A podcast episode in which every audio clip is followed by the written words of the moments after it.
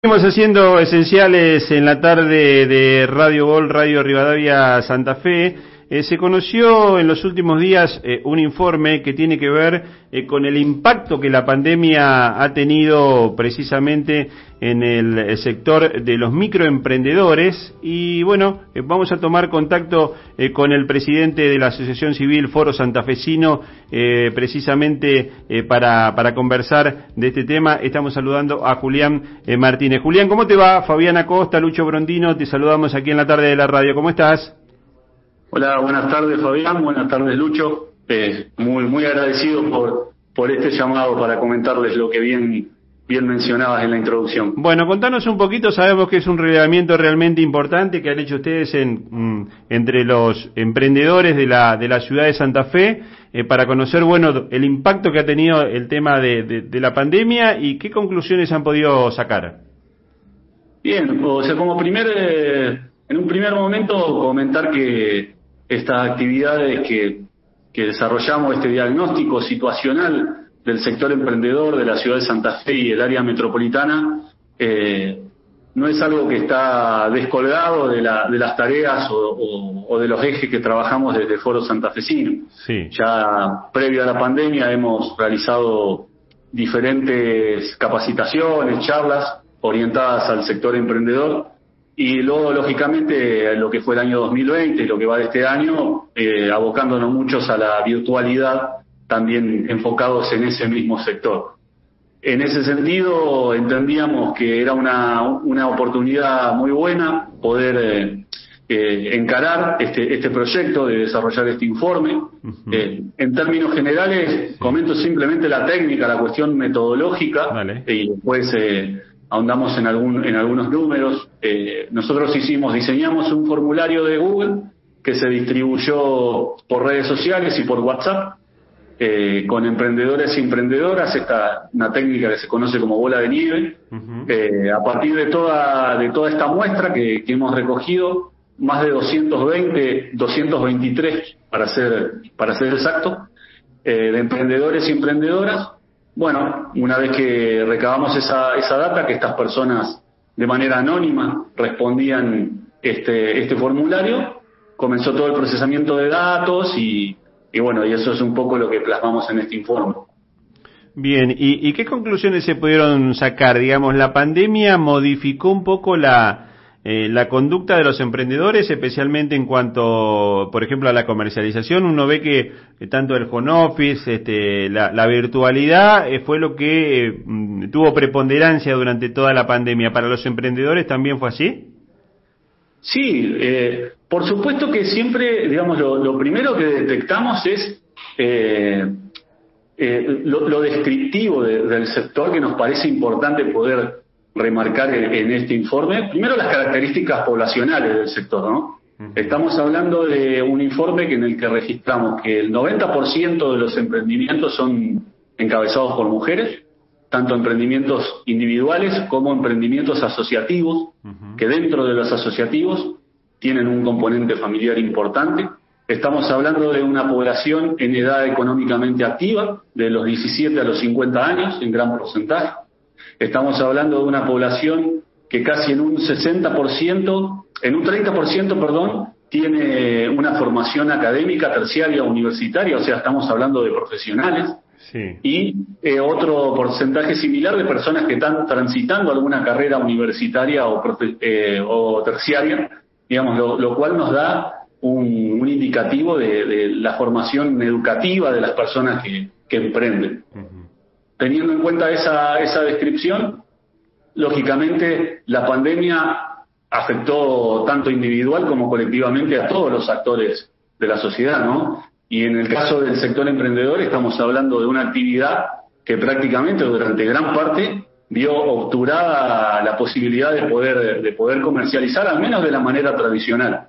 Claro. Eh, esto lógicamente trajo un desafío para el sector, que es poder adaptarse, obviamente, adoptar los protocolos eh, y las normativas que, que, se iban dando, pero también estrategias que le permitan mantener el, emprendimiento, digamos, mantener su vinculación con, con, la clientela, que es en definitiva la que le genera los ingresos para poder subsistir, ¿no?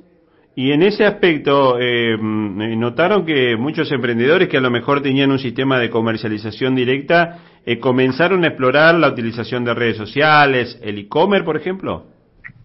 Sí, eh, totalmente. Pensemos en, una reformulación que tuvieron que hacer, no solamente para poder comercializar, eh, donde adoptaron virtualidad, digamos, usando muchas redes sociales, se han hecho incluso eh, ferias virtuales, por ejemplo, donde, donde los emprendedores pueden mostrar lo, que hacen y, comercializarlo. También, obviamente, adoptar eh, medidas virtuales de pago, ¿no? A través de, bueno, plataformas que, como el Mercado Pago, que también permiten ese tipo de, de, posibilidad. Además, también eh, tener que empezar a hacer envíos a domicilio, lo cual también es una manera vincular diferente de, de relacionarse con, con el cliente.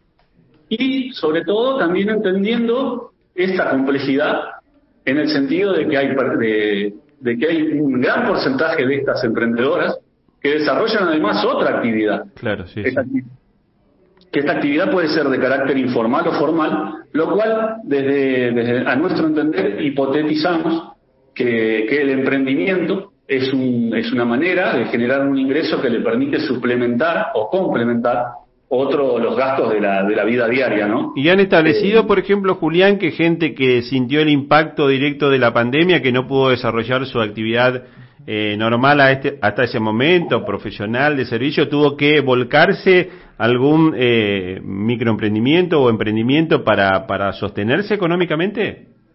Y es una, es una posibilidad esa tengamos en cuenta que casi el 50% de los emprendimientos de este, de este relevamiento que hicimos nacieron en contexto de pandemia. Claro, en la pandemia. Eh, eh, y no es menor, exactamente. La otra mitad sí tienen una trayectoria eh, que trasciende el comienzo de la pandemia. Lo cual, lógicamente, nos lleva a pensar que muchas personas que a partir de una crisis económica que viene de arrastre y a la cual se suma la, la cuestión de, generada por la pandemia, se vieron en la necesidad de poder encarar un proyecto, un emprendimiento que les permita poder generar ingresos suficientes como para poder eh, emprender su vida cotidiana. Y esos emprendimientos, digamos, tanto los que ya tenían eh, una, una historia previa a la pandemia como los que surgieron desde marzo del año pasado, ¿han tenido el apoyo del Estado? ¿El Estado está llegando con un apoyo a esos sectores?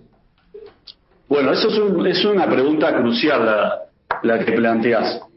Eh, los, emprendedores eh, manifestaron que en un 90% no recibieron asistencia de parte del Estado. Nosotros somos muy, queremos ser muy, muy puntuales en, lo que nos referimos con asistencia. Cuando hablamos de asistencia no hablamos solamente, lógicamente, de algo tan importante como es una asistencia financiera o económica.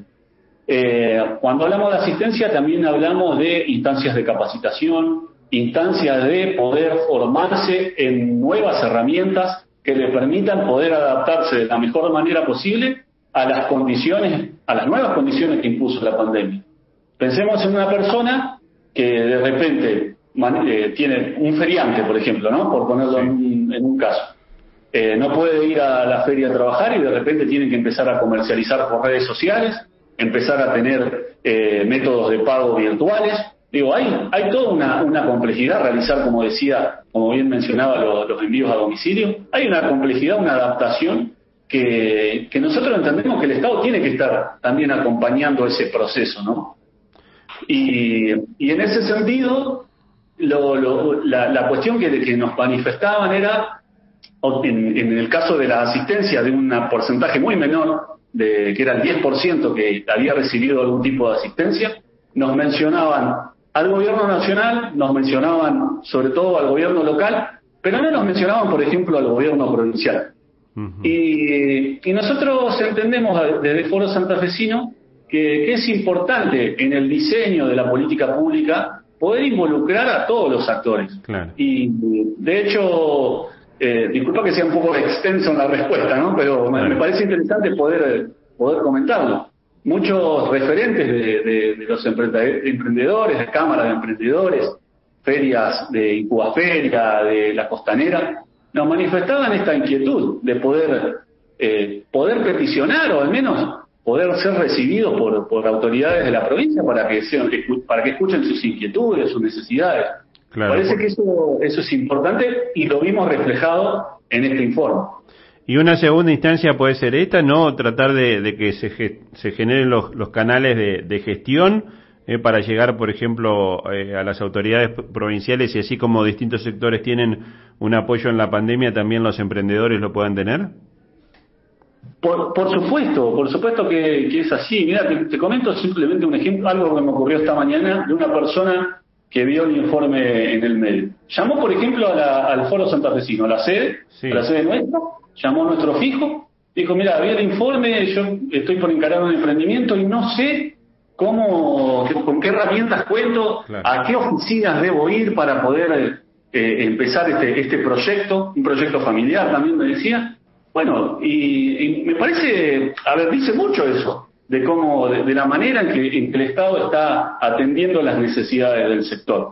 Creo que hay mucho trabajo en ese sentido eh, el desafío creo que debe ir, y todas las fuerzas deben ir en, poder eh, generar esas mesas de diálogo eh, que permitan obtener resultados beneficiosos para un sector, insisto, que fue tal vez el más castigado de, en, base a, las restricciones o las nuevas modificaciones que, impuso la pandemia, que no, no, no, no, no profundizamos en eso porque entendemos que hay una cuestión sanitaria dominante, que hay que entenderla, pero bueno, eh, también entendamos que estamos hablando de personas que no pudieron trabajar, que dejaron de, percibir los ingresos a lo que estaban acostumbrados. Julián, eh, ¿algún emprendedor como el que mencionabas recién que tenga intenciones de, acercarse, de buscar más información, ¿cómo, cómo puede tomar contacto con el Foro Santafesino?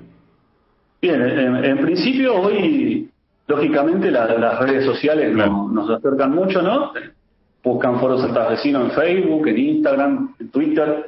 Eh, pueden hacer comentarios, nosotros respondemos absolutamente todos los mensajes, incluso pueden ver eh, este informe, hay un archivo en PDF en donde, pueden acceder y, poder comentar, incluso hacer observaciones. Esto, esto nosotros lo, que, lo entendemos como un aporte, es nuestra mirada. No estamos planteando que este es el problema, no, es nuestra mirada desde el Foro Santafesino con nuestro enfoque con las personas que, que nos abrieron eh, sus dispositivos, no sus puertas, porque no pudimos hacer encuestas eh, físicas, digamos.